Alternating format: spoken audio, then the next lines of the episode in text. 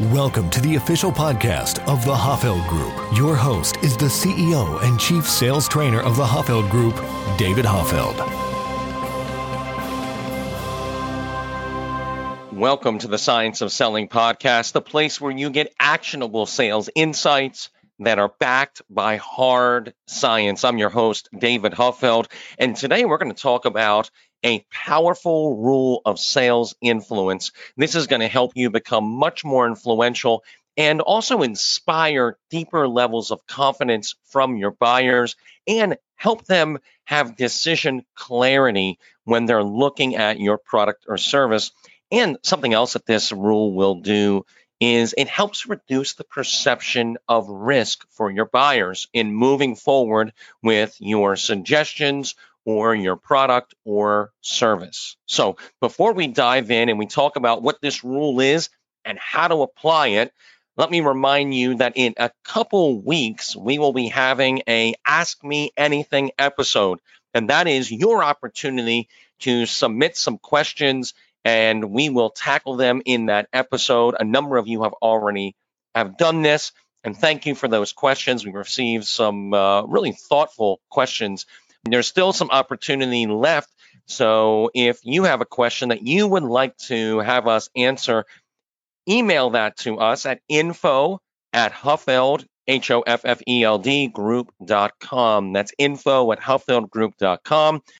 So let's dive in now to this powerful rule of sales influence that I want to share with you. And it's called single option aversion. Now, what is single option aversion? Because boy, this matters. It is deceptively simple, but extremely powerful. So single option aversion is when our brain is presented with only a single option in a choice set. Our brain naturally assigns a higher level of risk to that choice. The reason is because our brains are comparison machines. So anytime we see anything, a product or a service or an idea, we instinctively compare it to what we've done before or what we paid for something before or our experience, right? We just naturally do that. And so anytime it's challenging for the brain to do that, meaning it struggles to find a clear comparison point, or even just making the brain do those extra steps, it decreases the likelihood that we'll move forward with that decision. So single option aversion said when we only give people one choice, they'll naturally assign a higher level of risk to that decision. So let's apply this to a real life sales scenario. And to do that, we're going to borrow from a well-known behavioral science study conducted by social psychologist Daniel Mochon. And here's what he did. In one of his experiments testing for single option aversion a number of years ago, he had shoppers look at a single D V D player, and he let them look it over and showed them the price, and then he asked them the big question, will you purchase this? And around ten percent of the people said, yeah, they would buy it. Nothing too surprising there. But now Mochon wants to test, what if I add a second D V D player to the choice set and allow people to look at both and ask them, will you buy one? What would happen? So before I share with you the results of the study, think about, what do you think would happen? So when Mochon shows shoppers a second D V D player to a new group of shoppers, would that cause sales to go up? Would it cause it to go down? Or would it not make really any difference at all? And as you analyze this sales scenario, use single option aversion, that principle we just learned. Now, if you're like most people, I've shared this example with all around the world. Almost everyone says, well, sales will go up. And they're right.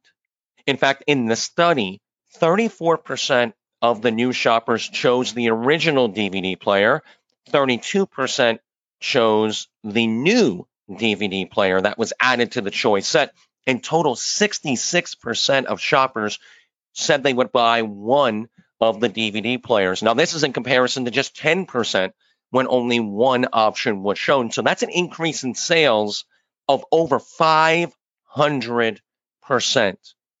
That is just one of the many examples I can share with you on the power of single option aversion. Now, why did that make such an impact? Because when shoppers were looking at a single D V D player, it was just more friction for them to find a point of comparison, right? And to think, okay, what is my D V D player at home like? Or what have I seen those advertising for?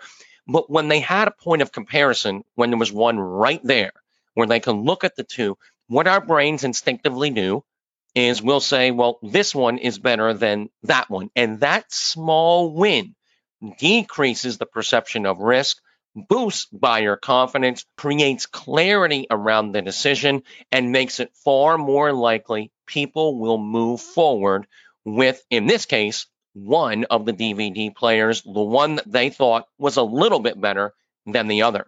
There are so many different ways that we can apply single option aversion throughout the sale. So let me share a couple real life examples. One of them comes from a client of mine, an investment banking firm, one of the largest in North America, and they shared the example of they had a client of theirs was a small business who had experienced rapid growth in a very short period of time, and they had identified that the business was vastly underinsured. In fact, they said it was quite dangerous. They had experienced such growth and they hadn't upped their insurance levels, and so they were very vulnerable in a number of different areas. So they brought this to the business owner's awareness, and they said, we'll kind of craft a policy that we think would be the right one for you. And the business owner was very appreciative of this, and he said, well, that sounds great. So they did their homework, they did their due diligence, and they crafted the exact policy the business owner needed. Not too much coverage, not too little.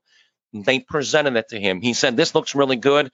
Let me give this some thought for a week or two, and let's touch base then. And they said, that sounds good. So they touched base a short time later, and the business owner said, still mulling it over, give me a little more time. And the weeks turned into months and then to a few quarters. And they told me that this wasn't good for them. They wanted the sale, but more importantly, this was not good for their client. He was dangerously underinsured. If something happened, it could cost him his business. And so well, here's what happened. They learned about single option aversion, this powerful rule. And they identified the psychology of what was going on. This business owner had never made a decision like this before on this magnitude regarding insurance, because the premium for the policy they had put forward was four hundred thousand dollars a year, and it was a ten-year policy. So a four million dollars sale, or from the buyer's perspective, a four million dollars commitment. And so this buyer was struggling, they identified, with comparing it to something. And that struggle was causing him to just default to procrastinating. So here's what they did. They decided to leverage the power of single option aversion in their favor. They created a second policy, and then they called the business owner up and they said, we know you're still mulling over the first option that we created for you, but we want to make sure you have all the information so you can make the right decision for your business. So we'd love to show you a second option for you to think through as well. The business owner said that sounded good. So they met with him and went through the first option that they had created, the original one, and explained why they felt that was the right option for him, that it gave him the right amount of coverage for the business. Then they went into the second option, which was less coverage, less of a premium. And they said, we don't feel this is exactly right for you, but it's far better than what you have now. So it's a step in the right direction at very least. And they went through that option and explained it in detail to him. And then they said, well, what do you think? They told me the business owner sat back for about twenty seconds. He was silent. And then he said, well, I like the new option that it is less of a premium, but it's not enough coverage. You're right. I, I guess I would agree with you. Let's just go with the first one, the one you originally created. They told me their jaws hit the floor. Now, why did that work? They understood the power of single option aversion, and they aligned how they were selling with how, in this case, that buyer's brains form buying decision. He was stuck in this decision, and this adding a second option, helping him bring clarity and confidence to the decision process, reducing that perception of risk, and allowing him to be able to say, yes, that is the power of single option aversion. But you don't just have to use it at the end of the sale. You can use this throughout the sale. I have one client who leverages single option aversion very early in the sale, right after their initial discovery call, where they go in and try to really understand a lot about their potential client's business. And then they want to kind of present how they can help him or her in some very meaningful ways. And one of the things they'll do is they'll say something like, so we, we've talked about a couple areas that we could potentially help, but just so I can speak to what will matter most to you, which of the areas that I've just mentioned would you like us to focus on when we meet again? Now, what they're doing is they're inviting their potential clients into the process and allowing them to not only choose of which of the things they've discussed at a very high level they would like to drill down into in their next meeting, but when they do that, uh, leveraging that single option aversion in their favor, they're also getting buy-in from their potential client. Now they feel like they own part of the process, and the likelihood they'll comply and be engaged and show up for that next meeting is extremely high, right?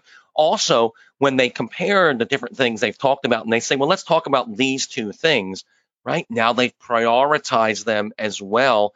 And that small win makes them even more committed and engaged in that. So you can use single option aversion in a lot of different ways to help people choose between options. And it can be small choice as well. It can be add-ons to your product or service. Let's say uh, one example would be a, a software product that comes, you know, on average, a twelve months of service are included in that. And you can give people the choice between a twelve or a twenty-four month. When they choose, it makes it more likely they'll comply with whatever it is they chose. So there's so many ways we can apply single option aversion throughout the sale. So I would like for you right now to think about what is one way where you can add choice rather than telling them where we're going to go. How can you invite them into the process and allow them to choose? Might be a big choice between two competing options, might be a very small choice between a twelve month service contract or a twenty-four month service contract. You can use the single option aversion in so many different ways.